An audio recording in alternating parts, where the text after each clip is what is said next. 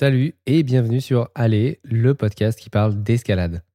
Que tu sois en train de pédaler, de courir, de conduire ou de t'entraîner, avec cette émission, tu vas pouvoir écouter des grimpeuses et des grimpeurs te raconter leur histoire. Le but, c'est qu'ils te partagent leur vision, leurs expériences, leurs difficultés, bref, qu'ils te transmettent leur passion et t'inspirent à repousser tes propres limites. Allez, c'est un rendez-vous hebdomadaire, dispo gratuitement tous les samedis sur les plateformes d'écoute et sur YouTube. Allez, à tout de suite.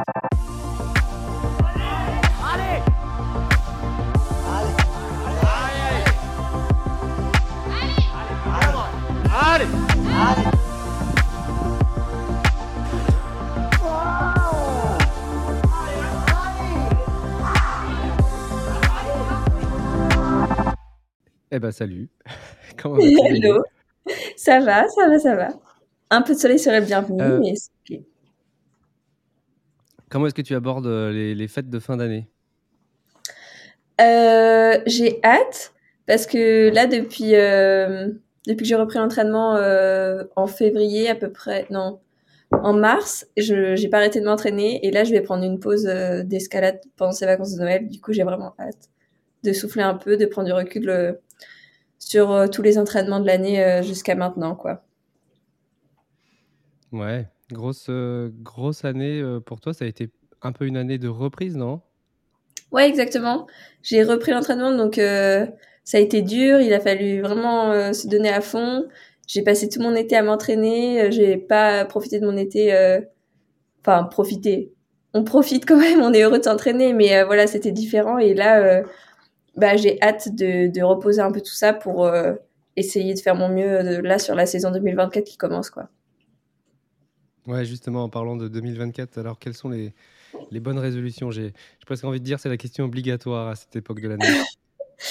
les bonnes résolutions, je crois que j'en ai jamais prises, mais j'aimerais vraiment être épanouie euh, dans l'escalade et dans ma vie en général, pouvoir donner le meilleur de moi dans tous les domaines auquel euh, j'aborde, quoi. Ouais, c'est déjà pas mal. Ouais. Euh, si tu le veux bien, je, voulais revenir sur quelque chose que, que tu as dit récemment. Mhm. Euh, là, je parle de ton, de ton dernier post, il me semble, sur, sur Instagram. Tu disais très très heureuse de remonter sur les tapis en compète. Et j'aime ça pour de vrai, je crois bien, avec un petit smiley avec la larme à l'œil. Ouais.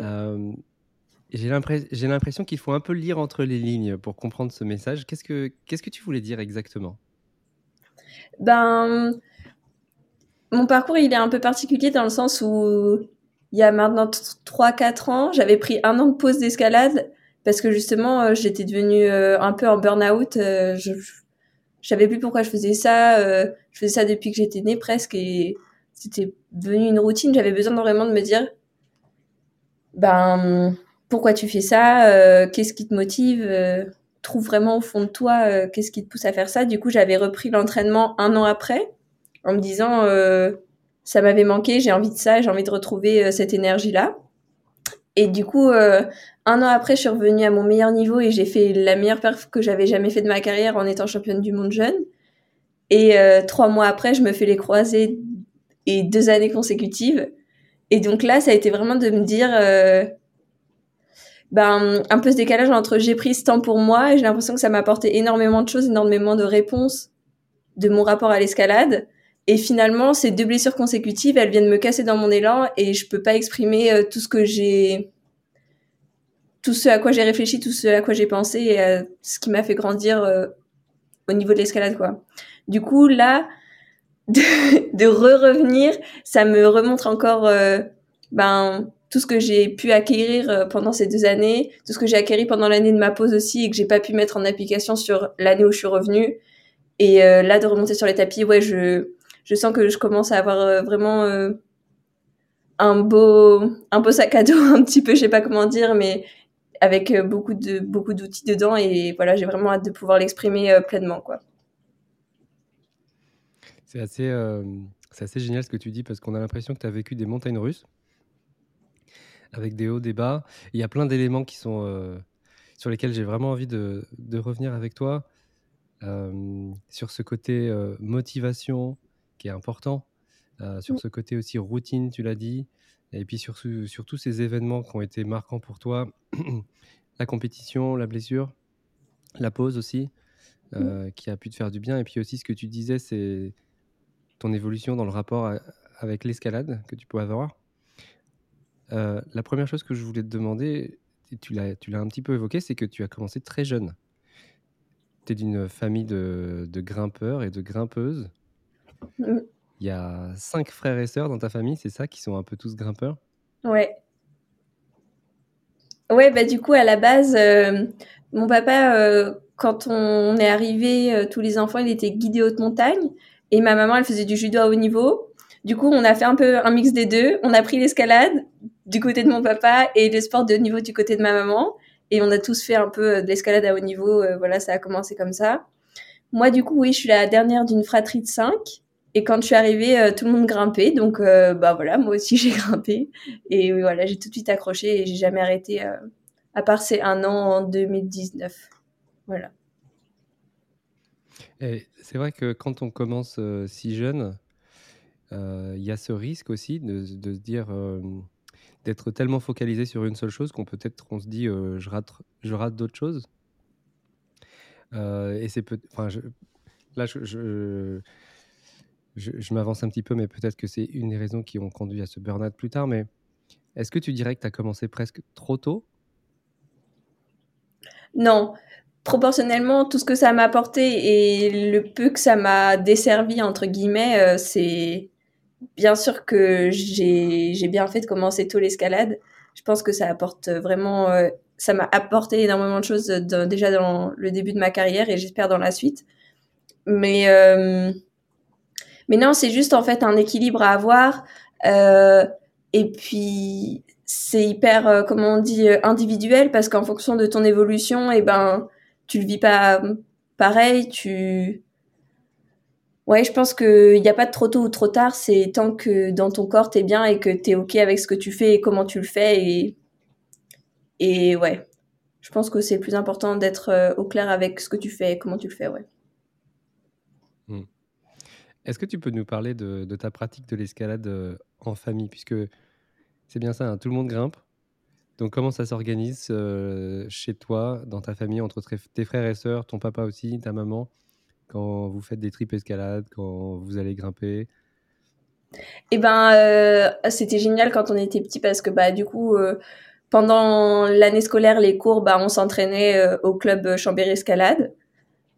Et, et d'ailleurs, je suis toujours dans ce club, donc c'est trop bien parce que voilà, on, on voit la continuité et c'est chouette. Et puis, et bah donc pendant les périodes scolaires, on s'entraînait et pendant les vacances, toutes les vacances, on partait en camping-car euh, où on était sept dedans et on partait euh, ben, euh, en France, dans le sud, en Espagne. là, on pouvait aller grimper. Et donc, toute la troupe, on partait ensemble et voilà, on faisait de la falaise pendant les deux semaines de vacances ou les étés, un mois, deux mois.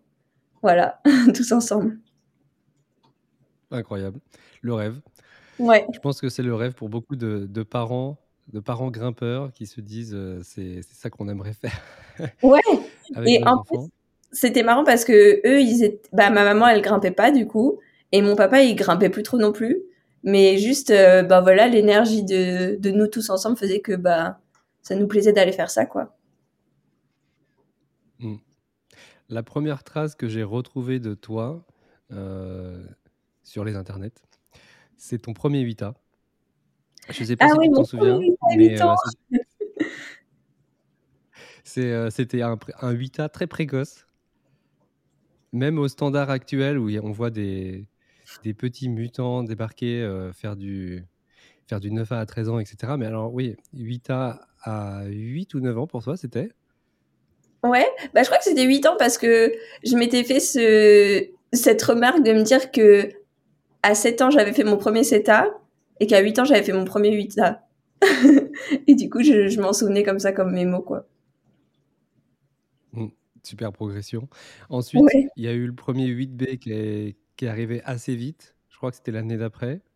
Ouais, ça je me souviens plus exactement, mais ça devait être par là. Mais pour toi, est-ce que c'est est-ce que lié à l'époque? Est-ce qu'il est te semblait important? De quoi? Les euh, symbole ouais, est-ce qu'il te semblait symbolique par rapport à ta progression, par rapport à ton plaisir, par rapport à à tes frères et sœurs aussi en termes de comparaison?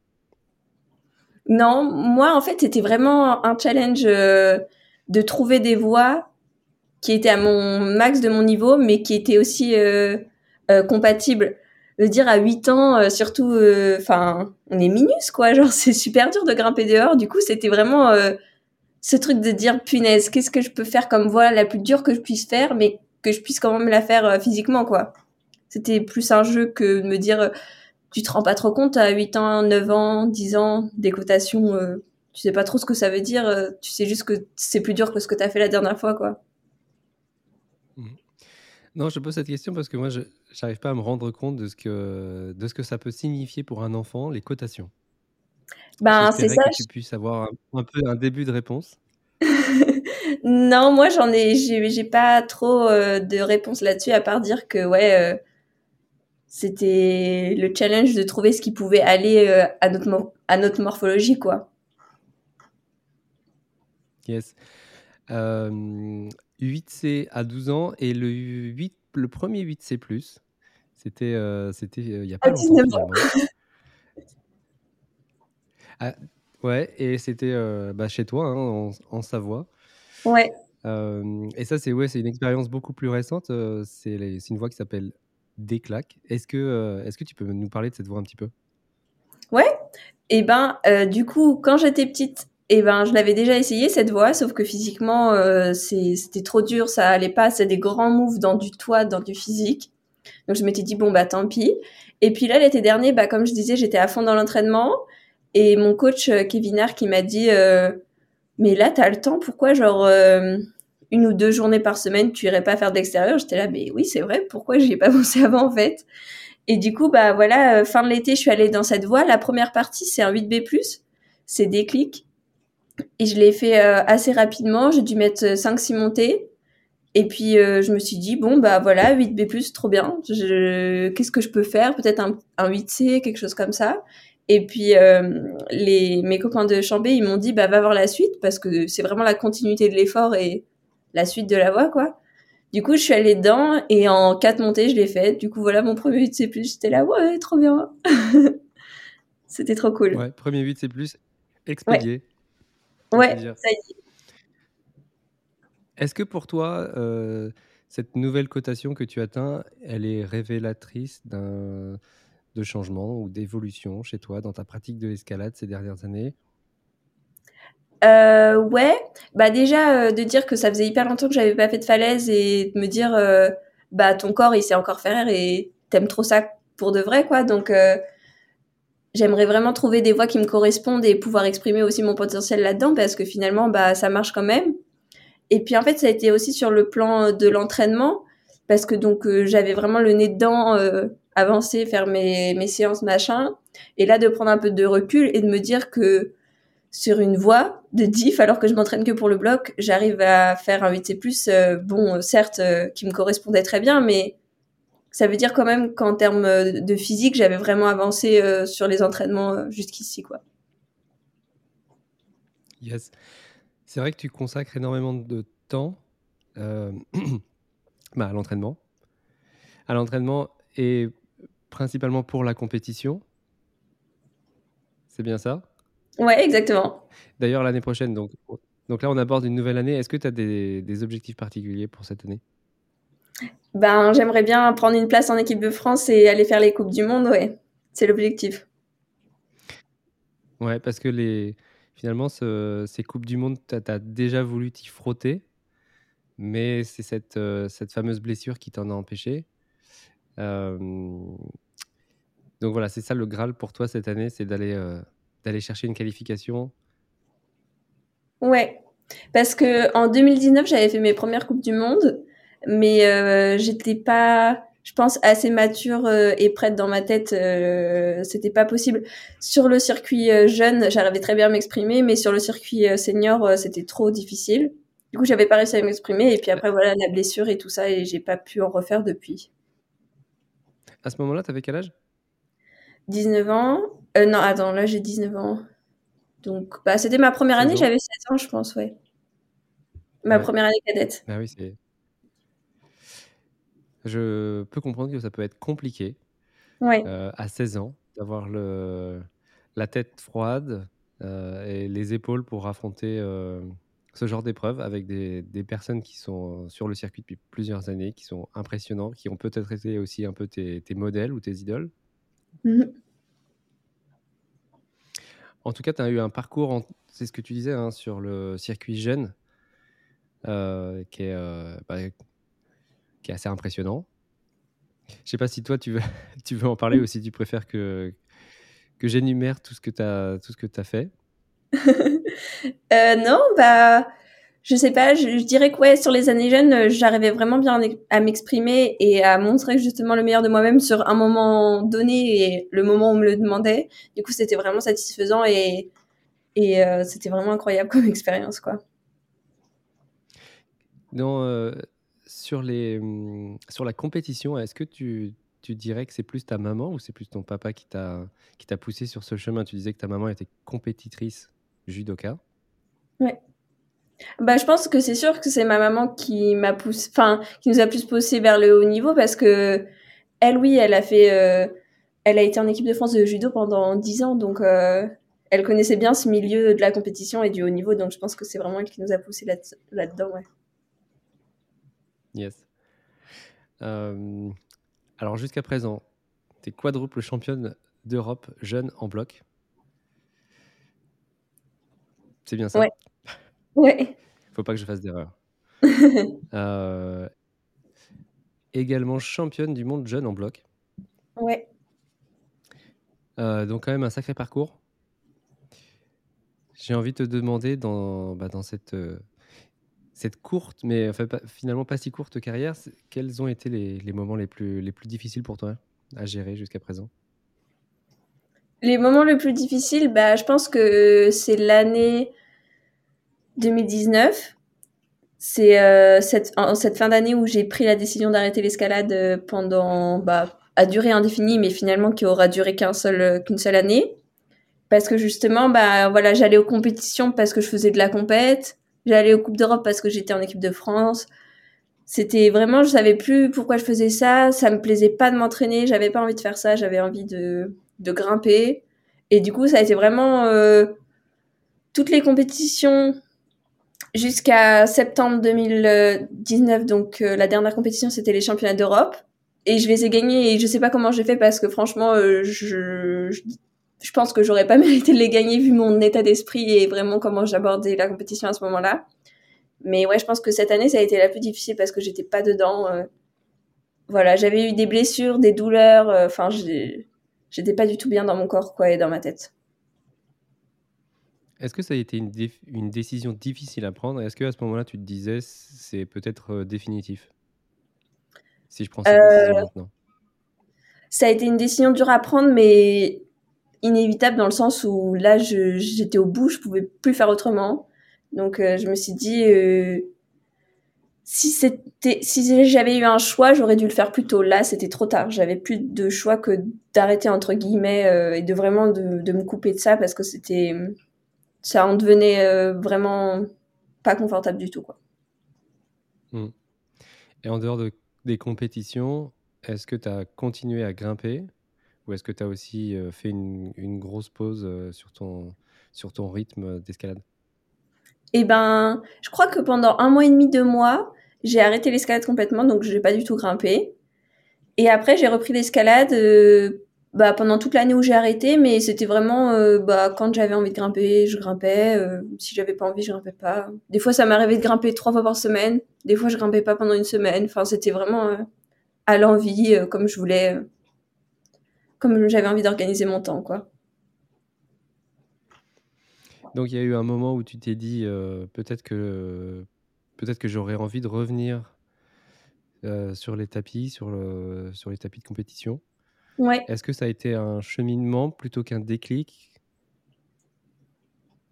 Euh, ben oui, ça a été un cheminement dans le sens où je me suis demandé qu'est-ce qui m'avait déplu sur euh, sur l'année précédente, pourquoi j'avais envie de revenir sur la compétition et comment j'avais envie de revenir euh, pour que ça soit différent et que je retombe pas dans ce dans ce système un peu de, de, mal-être, quoi.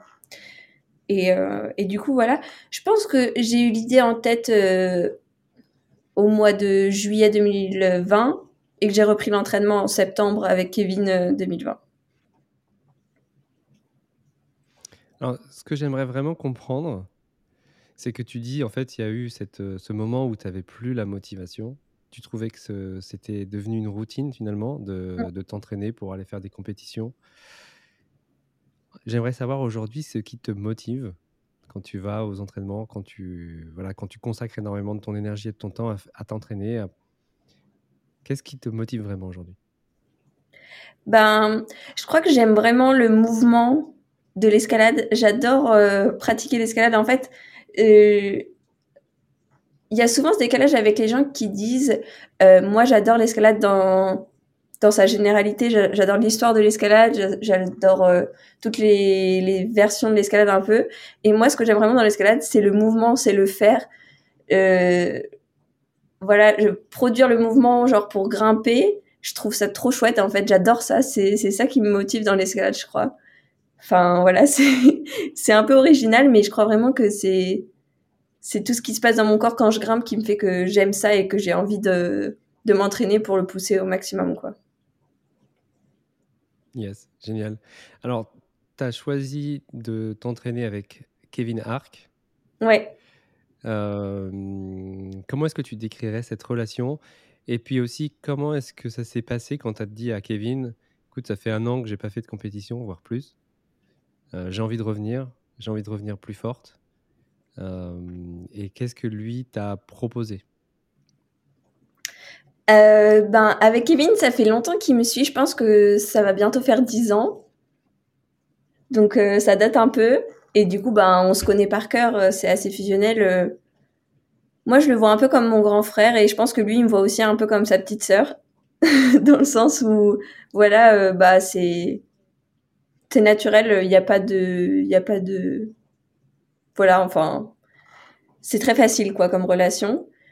Euh, ça a été marrant parce que justement, en septembre, non, en juin 2020, quand je lui ai dit, bah voilà, j'ai envie de reprendre l'entraînement, c'était plus lui qui était euh, sur la retenue de me dire, euh, je, je sais pas si tu te rends compte à quel point, genre, ce que tu me demandes, c'est, c'est complètement compliqué et, et un peu, et un peu fou. Genre, il me disait, est-ce que tu, tu sais vraiment ce que tu me demandes? Est-ce que tu en as vraiment envie? Est-ce que Enfin voilà, il était plus là à me questionner sur euh, si j'étais vraiment sûre de moi que si j'étais sûre de moi, il m'a dit mais moi je je, t'emmène au plus haut niveau avec toi avec plaisir et 100%, tu vois, mais est-ce que tu es vraiment sûre de ce que tu me demandes et de tous les sacrifices que tu vas devoir faire pour trouver ce niveau quoi? Donc en fait, est-ce que tu penses qu'il avait des doutes par rapport au fait que tu avais fait ce break? Non, il avait pas de doute parce que quand je lui ai dit euh, je vais arrêter, il m'a dit euh, je comprends et je le ressens. Je pense que lui aussi, il voyait bien que ça allait pas et que je pouvais pas faire vraiment autrement. Mais c'est plus dans la façon de revenir, je pense qu'il s'imaginait pas forcément que j'allais vouloir revenir euh, au plus haut niveau de ce que je pouvais être et tout ça. Peut-être qu'il aurait imaginé que je reprenne l'entraînement pour me faire plaisir ou pour faire des perfs dehors mais je crois pas qu'il s'attendait à ce que je lui demande de, de continuer pour retrouver le meilleur niveau sur la, sur les compétitions, quoi. Tu veux dire qu'il pensait presque que c'était pas réaliste de ta part de s'attendre à refaire de la compétition de haut niveau? Ouais, dans le sens où il avait peur que j'ai pas toutes les bah, tout ce que j'allais devoir mettre en place et mettre en œuvre en tête pour réussir et que je sois un peu euh, euh, que je minimalise le le travail en fait. Je pense qu'il est il, était plus dans cette optique là. Il voulait être sûr que je vois tout ce qu'il y a à faire et que j'en étais ok quoi. Ouais, que tu sois lucide et pas pas trop naïve par rapport au fait que ça demandait un, un fort investissement. Voilà, exactement. Qui d'autre euh, t'accompagne au quotidien pour t'entraîner?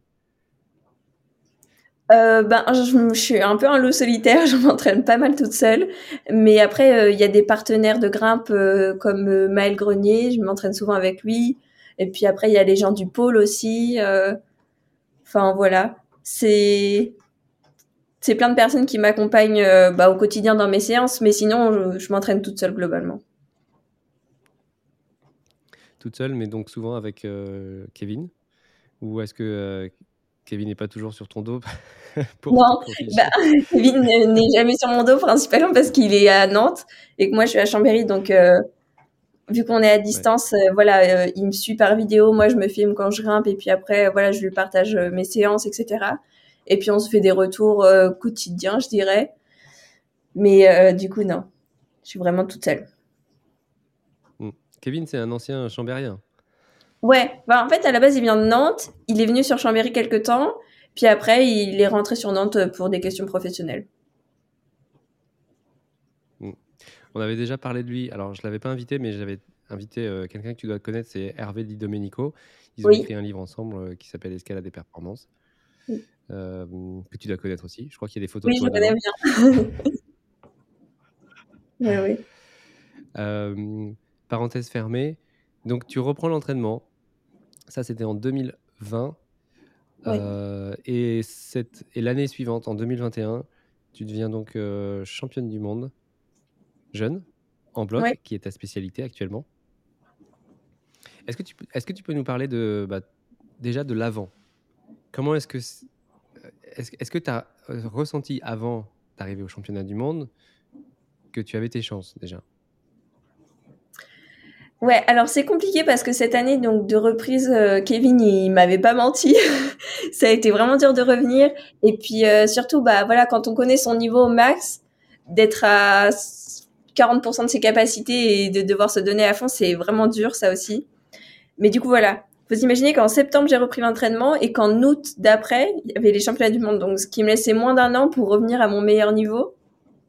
Et du coup, ça a été vraiment compliqué toute la saison parce que, bah voilà, il fallait s'entraîner, il fallait s'entraîner, mais il y avait déjà les compétitions qui arrivaient et euh, les résultats n'étaient pas euh, à hauteur, enfin, à la hauteur de mes espérances. Dans le sens où j'ai été obligée de m'entraîner jusqu'à super tard dans la saison pour pouvoir être forte pour les mondes. Mais ça veut dire que toutes les compétitions avant, bah, j'étais pas prête pour les compétitions d'avant, quoi. Et donc toute l'année, je me suis un peu fait ratatiner. Voilà, sauf euh, au championnat d'Europe où l'entraînement euh, porte enfin ses fruits et j'arrive à montrer ce que j'en étais capable. Donc je finis championne d'Europe et là ça me remonte un peu le moral. Et puis après euh, sur les mondes, j'avais pas forcément. Enfin, j'avais vraiment envie d'être sur le podium et je, je pensais être capable de faire le podium. Mais c'est vraiment sur le tour des qualifications, après les qualifs, que je me suis dit le titre, je peux, je peux aller le chercher. Si je grimpe correctement, je, je peux aller le chercher. Du coup, là, ça a été vraiment motivant après pour le tour de demi et finale. Donc, tu arrives sur les championnats du monde en te disant je me sens, je me sens bien, je, je, je vois que j'ai des bonnes sensations et ça peut le faire. Ouais, ouais, ouais. Ça, je l'avais, je l'avais senti avant. Euh, est-ce qu'il y a euh, une méthode en particulier à laquelle tu penses que vous avez mis en place avec Kevin ou quelque chose en particulier, je ne sais pas, euh, qui fait que bah, vous, en êtes arrivé à ce résultat? D'être déjà de, de, se sentir bien pour aller jusqu'à la finale d'une Coupe du Monde un an après avoir fait une pause d'un an. Pardon, un championnat du monde. Bah, c'est un peu bizarre à dire, mais je pense ce qui nous a aidé, c'est qu'on était vraiment dans l'instant T euh, et qu'on avait un objectif précis et qu'on allait chercher cet objectif et que bah, même si c'était dur de se prendre un peu des ratasses sur les compétitions d'avant, on savait que bah, peu importe, l'objectif était les championnats du monde et quoi qu'il arrive, bah, on allait faire le meilleur pour être la plus forte et la plus prête sur tous les points de vue euh, au championnat du monde. Et que bah voilà, là je suis au championnat du monde, donc je suis prête, donc euh, ça y est, je peux, je peux montrer le meilleur de ma grimpe quoi. Je pense ouais, c'était vraiment cette confiance euh, réciproque et de se dire peu importe, on a un objectif, on y va et puis bah voilà quoi. C'est ça, c'est-à-dire peu importe les embûches, ce qui compte, c'est vraiment euh, cet objectif-là. Le reste, euh, il faut remettre les compteurs à zéro. Il s'est rien passé. Ouais, voilà. On arrive euh, au championnat du monde. c'est une nouvelle histoire. Voilà, c'est ça. Exactement. T'en gardes quel souvenir de cette euh, compétition? Comment ça s'est passé? Bah, en fait, ça s'est extrêmement bien passé du début à la fin. J'avais confiance en moi, j'avais hyper envie. Euh, j'avais vraiment cette énergie euh, de ouais cette énergie qui était plus forte que moi de me dire bah là t'as tout fait pour être là à ce moment-là t'y es enfin lâche-toi quoi fais fais du mieux que tu peux et c'était vraiment euh, plus fort que moi j'avais pas l'impression euh, j'ai pas beaucoup de souvenirs euh, physiques de cette compétition ou quoi que ce soit c'était vraiment de me dire bah voilà, j'ai un peu surpassé cet événement dans le sens où c'est toute l'énergie qu'il y avait à côté qui m'a apporté à, ce titre, mais euh, physiquement, j'ai pas beaucoup de souvenirs. Je me souviens pas des blogs, je me souviens pas de, comment c'était, etc. C'était juste euh, un peu surnaturel, quoi. J'ai envie de te poser une question sur, un peu sur l'envers du décor d'une compétition. Nous qui mhm. sommes euh, des spectateurs, on voit pas ce qui se passe en, en isolation pendant les compétitions. Euh, et on se demande toujours, mais à quoi est-ce qu'on peut bien penser avant une finale, qui est un enjeu quand même important dans une vie de, de compétiteur, puisque c'est l'aboutissement de, de, beaucoup d'efforts. Euh, toi, qu'est-ce que tu fais quand tu es en isolation en général et euh, bah, qu'est-ce que tu as fait pendant peut-être juste avant la, finale de, cette, de ce championnat du monde ben moi, euh, juste avant une finale, je découpe un peu mon temps. Au début, euh, j'essaye euh, d'écouter de la musique plutôt tranquille, qui me pose et qui me permettent de justement de me recentrer sur moi et de ressentir mes émotions. Voilà, d'être calme, d'être ok avec ce que je fais et ce que je vais faire. Après, je m'échauffe, donc ça, voilà, la partie classique, je grimpe et tout ça. Et ensuite, il y a une partie importante où je mets du son euh, plutôt plutôt énergique dans mes oreilles et je je commence un peu à à essayer de ressentir l'énergie de la salle, l'énergie euh, de la compétition, de l'enjeu et tout ça, et euh, de me motiver, de me dire euh, il faut aller attraper toutes les prises finales des blocs, quoi, et c'est parti, quoi. Mais cette phase-là, elle est vraiment assez courte, et mais elle est vraiment puissante, et je trouve, j'arrive vraiment à me transformer un peu et de me dire c'est parti, quoi. C'est un peu, tu fais le, tu fais le switch à un moment où tu te dis ça y est, c'est je suis, euh, j'ai le feu là, ça y est, j'y vais. Ouais, c'est ça. Ouais.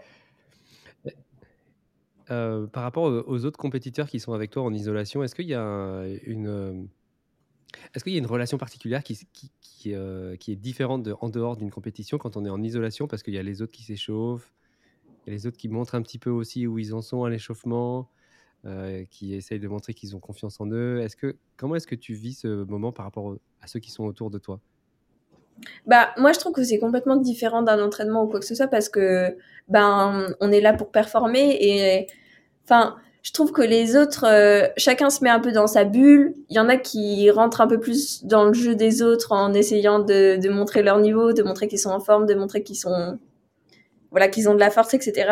Mais je trouve euh, c'est quand même vraiment différent dans le sens où, malgré euh, ce jeu un peu de comment on dit, euh, d'intimidation. On essaie vraiment tous de, se remettre un peu euh, chez soi pour euh, justement prendre du recul sur la situation et essayer de faire notre échauffement correctement, de pas se faire déborder et de donner le meilleur de soi-même après quoi. Hmm.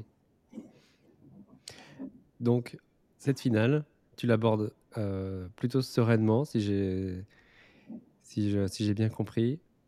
Et, euh, et tu finis première, tu finis sur la première marche, la première marche du podium. Euh, comment est-ce que tu.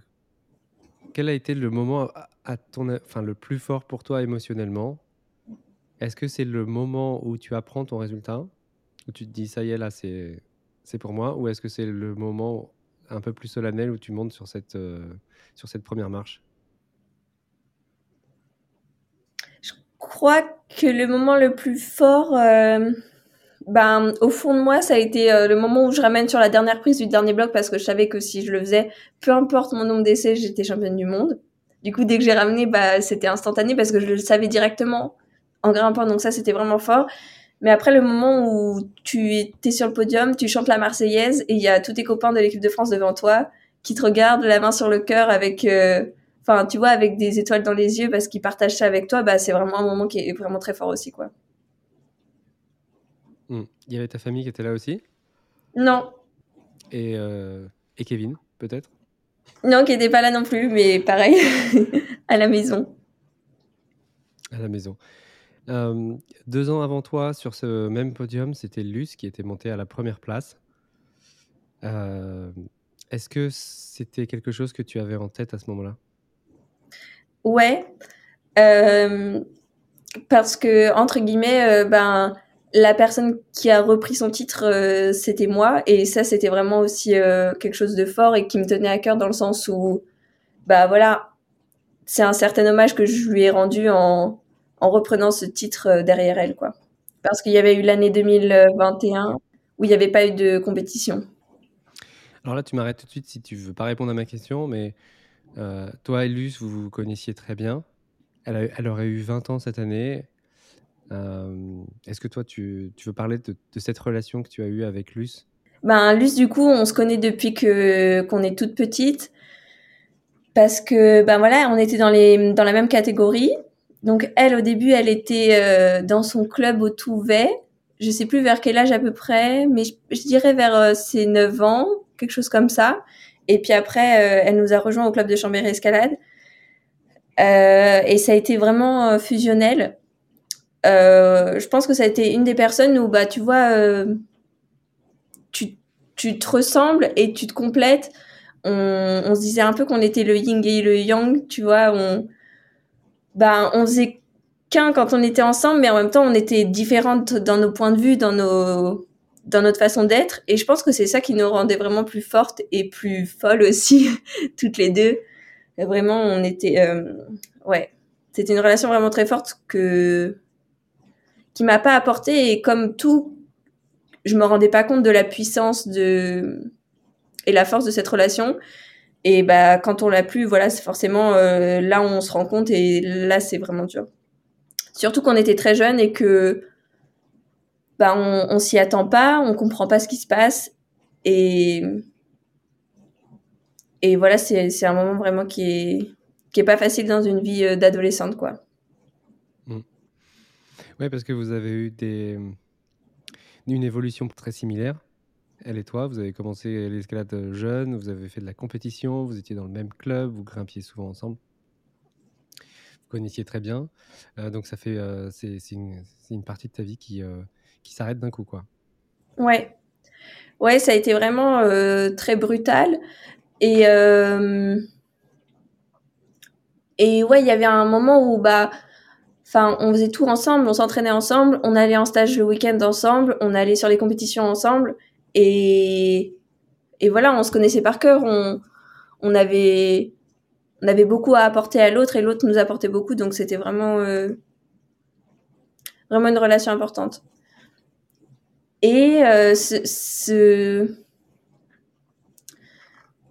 par rapport à ce, décès, j'en voulais énormément aussi euh, à notre société, dans le sens où le deuil pour nous, c'est vraiment un point euh, qui est qui est trop dur, qu'on veut pas parler, qui est tabou, alors que ben c'est la suite de la vie, la mort, et que je trouve que ben c'est pas juste de nous enfermer et d'enfermer les enfants dans cette euh, dans ce secret un peu parce que quand ça nous tombe dessus, et eh ben on peut pas apprendre à le gérer, mais on peut le vivre différemment et j'en voulais un peu euh, bah genre à la société de nous de nous avoir un peu caché ça et de nous empêcher d'imaginer que bah, d'un jour à l'autre même une personne euh, qui a ton âge, elle peut, elle peut partir et que ça rend, ça rend la, la mort vraiment tabou, quoi. Mmh. Ce qui a été difficile, c'est que tu, finalement, tu n'avais pas les armes pour, euh, pour affronter euh, une, une, une, épreuve comme ça. Non, pas du tout. Et ouais, moi, j'ai jamais eu de décès avant Luce. Donc euh, ça a été le premier et c'était ma meilleure amie, donc euh, forcément euh, c'est un choc d'autant plus violent que que ce qui aurait pu arriver. Et voilà, je je savais pas comment aborder, je savais pas comment ça se passait. Enfin, je savais rien, même des des, des choses basiques. On, on nous l'apporte pas et je trouvais ça vraiment dommage dans notre évolution aussi. Personnelle. Yes. euh, eh ben merci de bien, euh, bien avoir euh, voulu répondre à ces questions. Je sais que c'est pas évident, forcément. Euh, donc merci à toi. Merci. Et je vais revenir, je vais revenir à, à, des questions qui te concernent un peu plus. On, vient de, on vient de parler de cette, de cette finale des championnats du monde en 2021 qui se passe plutôt très bien pour toi. Tu repars avec, avec l'or. Ouais. et donc tu abordes euh, si, on, si on fait l'histoire chronologiquement, tu abordes 2022 en te disant bah, maintenant la prochaine étape, ça sera les Coupes du Monde. Euh, finalement, ça s'est pas passé comme ça. Ouais, bah en fait, c'était même pas 2022, c'était décembre 2021. Je, je, donc l'objectif c'était vraiment de m'entraîner fort pour être à mon meilleur niveau et pour prendre ma place euh, en équipe de France senior l'année prochaine. Et puis euh, en décembre, je, je fais un bloc et puis là je tombe et en tombant, j'aperçois un peu derrière moi une ombre, enfin quelque chose. Du coup, je me tourne pour l'éviter. C'était un petit garçon et euh, une petite fille. Et puis euh, je me je me casse le genou quoi. Enfin, je me romps les ligaments croisés antérieurs et le ménisque. En fait, ta jambe est tombée raide, euh, c'est ça euh, Non, en fait, je suis tombée en tournant. Je pense que ma jambe, elle est restée assez droite et que moi, j'ai essayé de tourner pour l'éviter. Et puis finalement, ben voilà, ça a tout cassé, quoi. Ça n'a pas tourné ensemble correctement. Ouais, donc ça, c'est ligament croisé et aussi euh, ménisque. Ouais. Ouais, ouais, ça, c'était vraiment un coup dur j'étais vraiment euh, dans enfin c'était le moment où j'avais été euh, le plus forte de, toute ma vie pour le moment sur le plan euh, voilà de la grimpe. Et j'avais qu'une seule hâte c'était de pouvoir l'exprimer sur les coupes du monde. Et voilà on m'a coupé l'herbe sous le pied avec cette grosse blessure qui demande beaucoup de temps et de rééducation. Et voilà c'est vraiment une sacrée blessure quand même comment ça s'est passé du coup le bah, toute cette période où tu es blessé, où voilà, tu sais pas comment et quand tu vas pouvoir remonter sur les tapis en compétition. Quel, quel, a été le diagnostic Quelles ont été les, les étapes pour, pour revenir? Ben, La prise en charge et le diagnostic, ça a été très très vite le 2 décembre, euh, je me blesse au soir et le 3 au matin, euh, j'ai déjà passé tous les examens nécessaires et je sais ce que j'ai et ce que je vais devoir subir euh, comme rééducation, opération, traitement, etc. Donc ça, ça a été très vite. J'ai pas eu le temps de trop ben m'imaginer des choses. voilà, j'avais les informations très claires, très nettes, très précises tout de suite, quoi. Donc ça, c'était plutôt un point positif. Et puis, bah après, on a dû attendre un peu que bah, le genou désenfle euh, voilà, faire un peu de rééducation préopératoire pour renforcer bah, les muscles autour, quoi, pour que l'opération se passe mieux. Et ah oui, j'avais oublié cette période. Début janvier, je devais me faire opérer, sauf que j'attrape le Covid, donc je peux pas me faire opérer. Ça repousse l'opération à six semaines. Et donc là, j'étais là, euh, punaise, euh, bah un mois et demi en plus, c'est rien, et en même temps, c'est énorme, juste parce que j'ai le Covid. Donc là, ça a été encore un petit coup dur. J'ai dû me faire opérer du coup euh, mi-février. Et puis après, euh, mi-février, opération. Euh, voilà. Et dans le mois qui suit, rééducation jusqu'à juillet.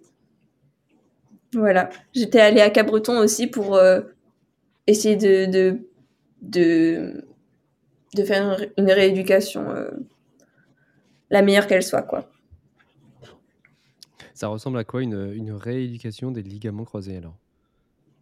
C'est extrêmement chronophage. c'est euh, voilà. Bah au début euh, c'est long. Pendant le premier mois et demi, c'est long parce que tu marches avec les béquilles, t'as beaucoup de douleur, t'as pas beaucoup d'amplitude, tu fais pas grand chose. Et puis à partir du deuxième mois, tu commences à pouvoir marcher, à pouvoir faire plus d'exercices. Et donc là, ça commence à être euh, une vraie rééducation. Tu vois des améliorations. Mais au début, euh, c'est très très long. Le premier mois et demi, voire deux mois, c'est vraiment long. Ouais, c'est long et tu n'es pas certaine de l'issue euh, finalement de, de, la rééducation. Tu sais pas combien de temps ça peut durer. Et il y a eu un peu des rebondissements puisque je crois qu'en août 2022, tu as eu une nouvelle opération. La plastie n'avait pas tenu. Ouais, ça, ça a été le, le, coup dur. Et finalement, je me souviens pas très très bien de ma première euh, blessure dans le sens où la deuxième a été tellement plus traumatisante et tellement plus euh, dure que je me souviens beaucoup plus de la deuxième. Parce que bah du coup voilà à six mois à six mois post-op ma plastie donc euh, c'est euh, une autographe qu'on prend et qu'on remet à la place de l'ancien ligament elle se déchire parce qu'elle avait pas bien vascularisé. Et donc je j'étais en train de faire du vélo. Je mets le pied sur le côté pour m'arrêter. Et là mon genou il se déboîte, ma plastie elle saute alors que bah voilà, enfin moi dans ma tête à six mois euh, ça commence à être vraiment solide et on peut recommencer à faire des choses euh, un peu plus demandantes dans le genou. Et là rien qu'en faisant du vélo je me je me pète le, la plastie, enfin c'était c'était lunaire. Ouais, c'était pas extrême ce que tu ce que tu faisais avec ton genou à ce moment-là. Non, pas du tout à ce moment-là, pas du tout. Mais dans ma tête, je, je, je m'y attendais pas du tout, surtout que j'avais passé des examens complémentaires à 5 mois et demi. Euh, scanner, IRM, enfin, tout, tout les, la panoplie, quoi, et tout allait bien, tout était bon, euh, bonne, euh, bonne consolidation, etc. Donc ça a été vraiment le choc, quoi. Ouais. Le choc, mais finalement, donc une deuxième opération, et depuis, tout a l'air de tenir. Je touche du bois. ouais. Ouais, ouais. Bah, du coup, en juillet 2022, euh, donc je, je, me, je me refais les croisés. Et là, j'attends un peu pour me faire opérer parce que ça a été trop dur mentalement et dans ma vie de, de subir cette deuxième blessure. Du coup, j'ai attendu septembre pour me faire opérer. Ouais, ok. Et donc euh, voilà, j'ai repris l'entraînement en mars 2023 par là. Mars 2023, euh, donc euh, quoi, six mois après? Ouais. Avec un peu d'appréhension? En même temps, oui, en même temps, non, parce que je me dis, bah, s'il faut que je me les fasse dix fois, c'est croisé, je me les ferai dix fois et je m'en fous, je reviendrai. et en même temps, oui, parce que j'en ai quand même bien bien chié quoi. Il y a pas d'autre mot euh, ça a été galère quoi. Enfin c'est c'est surtout euh, mentalement c'est vraiment dur quoi. Donc j'avais pas envie de revivre ça mais sinon euh, je m'étais dit s'il faut que je me les refasse c'est comme ça je me les referai je peux pas je vais tout faire pour que ça soit solide et que et que ça se passe bien mais si ça doit se repasser ça se repassera je peux pas l'éviter quoi mmh. Bon, mais en tout cas, comme tu dis, pour l'instant, tu touches du bois, tout va bien. cette année, cette année en 2020, on est encore en 2023, donc je peux te dire encore cette année, tu as, participé à, à, pas mal de compétitions, alors aussi des compétitions qui sont pas sur le, forcément sur le circuit l'IFSC, etc. C'est un peu des moments aussi qui sont, qui sont sympas. Il y a, je pense au Tout à Bloc, je pense aussi au Masters of Fire. pour toi, ça évoque quoi ces, ces compétitions en dehors du, circuit où l'ambiance est, carrément différente? Bah, je crois que c'est une des choses de ce pourquoi j'aime l'escalade, c'est l'ambiance euh, bah, des grimpeurs, euh, de ces contests-là, de voilà, de l'énergie de, de, de, tout le monde qui fait que c'est des moments qui sont vraiment incroyables. Et j'en avais un peu oublié le l'énergie un peu euh, bah, qui est différente, hein, qui est pas moins bien ou voilà, qui est juste différente de d'un peu du groupe France et tout ça. Et euh, et voilà, je crois que j'ai besoin des deux pour euh, faire euh, que j'aime l'escalade. J'ai besoin un peu de la compète entre guillemets officielle et de ces contests qui m'apportent beaucoup plus de de je sais pas de légèreté peut-être de, de chaleur de ouais de bienveillance. Alors question piège entre le tout à bloc et le Masters of Fire, le, lequel tu préfères? Les Master of Fire. Je pense que c'était la première édition euh, sur laquelle j'allais, mais c'était vraiment euh, incroyable. Et ça a été euh, vraiment le, le moment où je me suis dit, ça y est, je suis, je suis heureux dans la course, entre guillemets. J'ai un peu retrouvé du niveau. je prends plaisir à grimper, je, je, ressens le besoin genre d'être avec tous ces grimpeurs et de partager un moment de grimpe et de vie avec eux. Donc ça a été vraiment incroyable comme week-end. C'est c'est les Belges qui font que l'ambiance est aussi, euh, aussi folle que ça, à ton avis? C'est euh, c'est les participants? Qu'est-ce qui, qu'est-ce qui fait que bah, Je pense que c'est un mix des deux. je pense que c'est un mix des deux parce que l'un sans l'autre, euh, bah, ça marche pas.